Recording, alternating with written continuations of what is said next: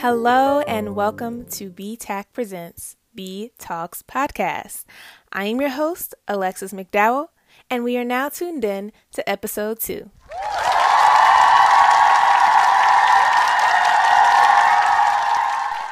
Today's special guest is Abby Davila.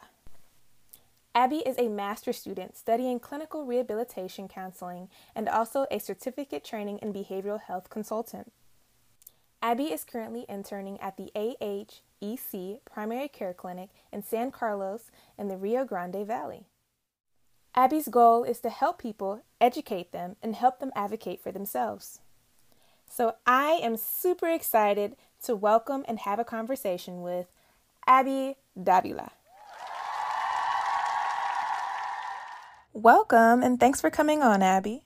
Once again, I am super excited to have you here today, and so I'm just going to go ahead and jump right into our conversation. So, the first question I'm going to ask is What interests you about behavioral health in general? Yes. So my major is in clinical rehabilitation counseling. I was already towards the end of my program when I got into PCBH, primary care and behavioral health.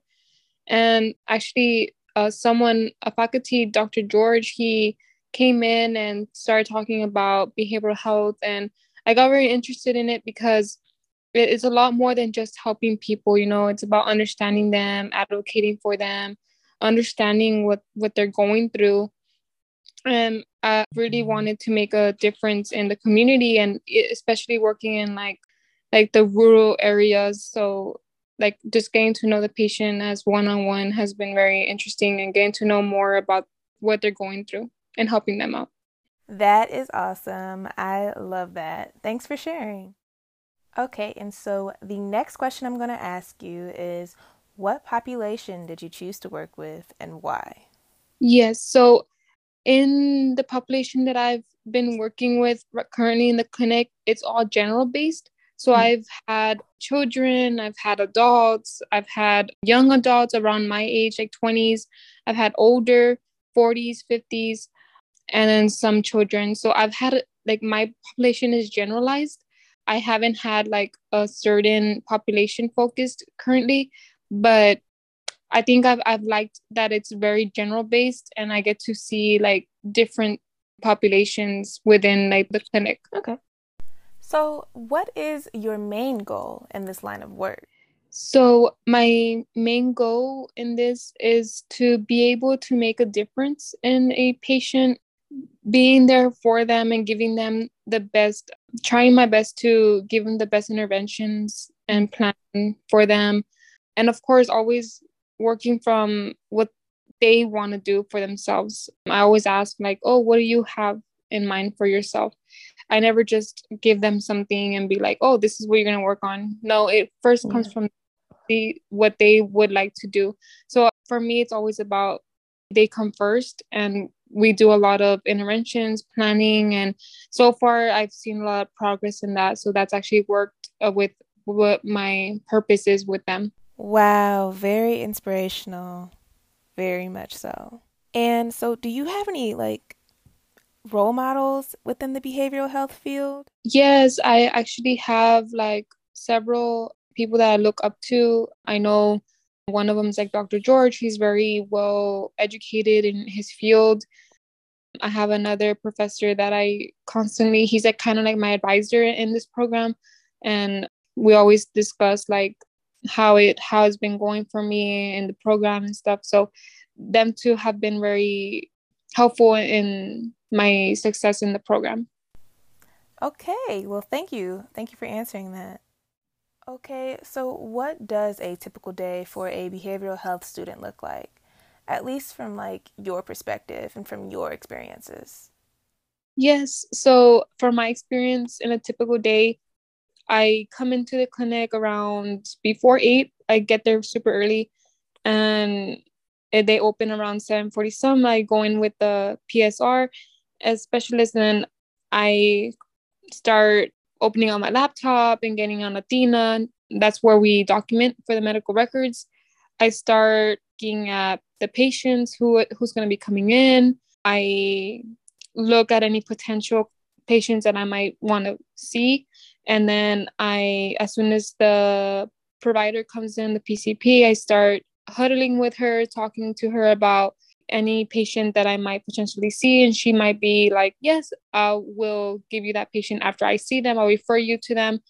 And that's how it is. And then afterwards, if she does refer me that patient, I'll go in and, and see the patient. I'll introduce myself. I'll start with the assessment and then we'll I'll summarize everything and then I will then give them a plan based on what they would like to work on and then I'll meet them like in a follow up in like three to four weeks.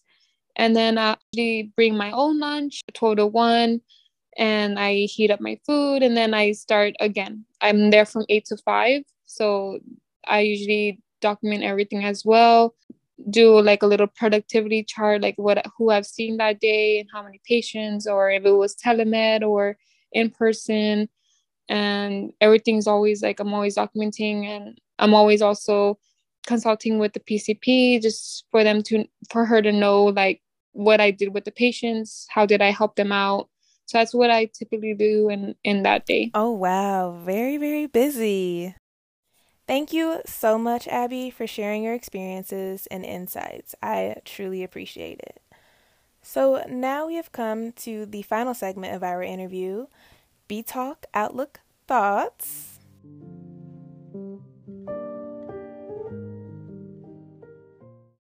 In this segment, I like to get into the minds of our guests and dive into their perception of the behavioral health field.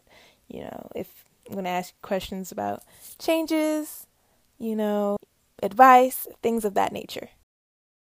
So, my first question in this segment will be if you could change anything about the behavioral health field, what would it be? Mm, it's kind of like a tricky question for me because I've like started since January and I've had like about seven months already or six months already in the program and I've got to know a little bit about it. I know it's very different than traditional like traditional counseling. So for me, I'll probably maybe extend a little bit the time and I'll have like a huge time limit. I know mm-hmm. patients like 20 to 25 minutes. So in a regular counseling, it's more like 45 minutes.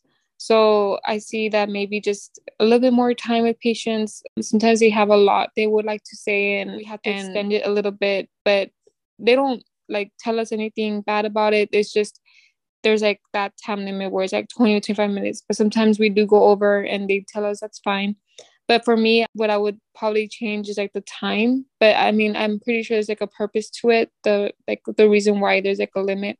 But for me that what i've seen so far is the time. You know to me more time does make sense.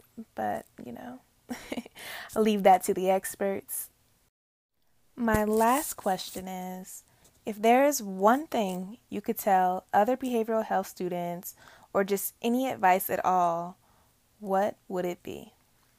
Yes, one thing that I would tell them is like always ask questions if you're not sure about something. Yeah. Always consult with your supervisors of anything that you may um, have trouble with. I know at first I started off with a lot of questions and we had like a boot camp training for for our program so we asked like a lot of questions and that really helped us and even during the day when we're in the clinic we have like a group chat and we're all like talking to each other and asking questions. We ha- we gave each other's everyone's numbers so and they're always available. So that's one thing i would i would advise is like always ask questions if you're not aware of something especially like documenting. That's one thing that they really did like show us that it, it, it could be kind of difficult at first but then after a while we we started getting the hang of it of how to document that is some great advice thank you so much for that and so we have now come to the end of our episode once again i want to thank abby for coming on and having a conversation with us and sharing her experience and her day-to-day and her outlooks on the behavioral health field. Yes, uh, thank you for having me. That concludes our second episode of B Talks. Make sure you follow or subscribe through your favorite preferred podcast platform. We sure do hope that you do come back to listen to more student perspectives and insights.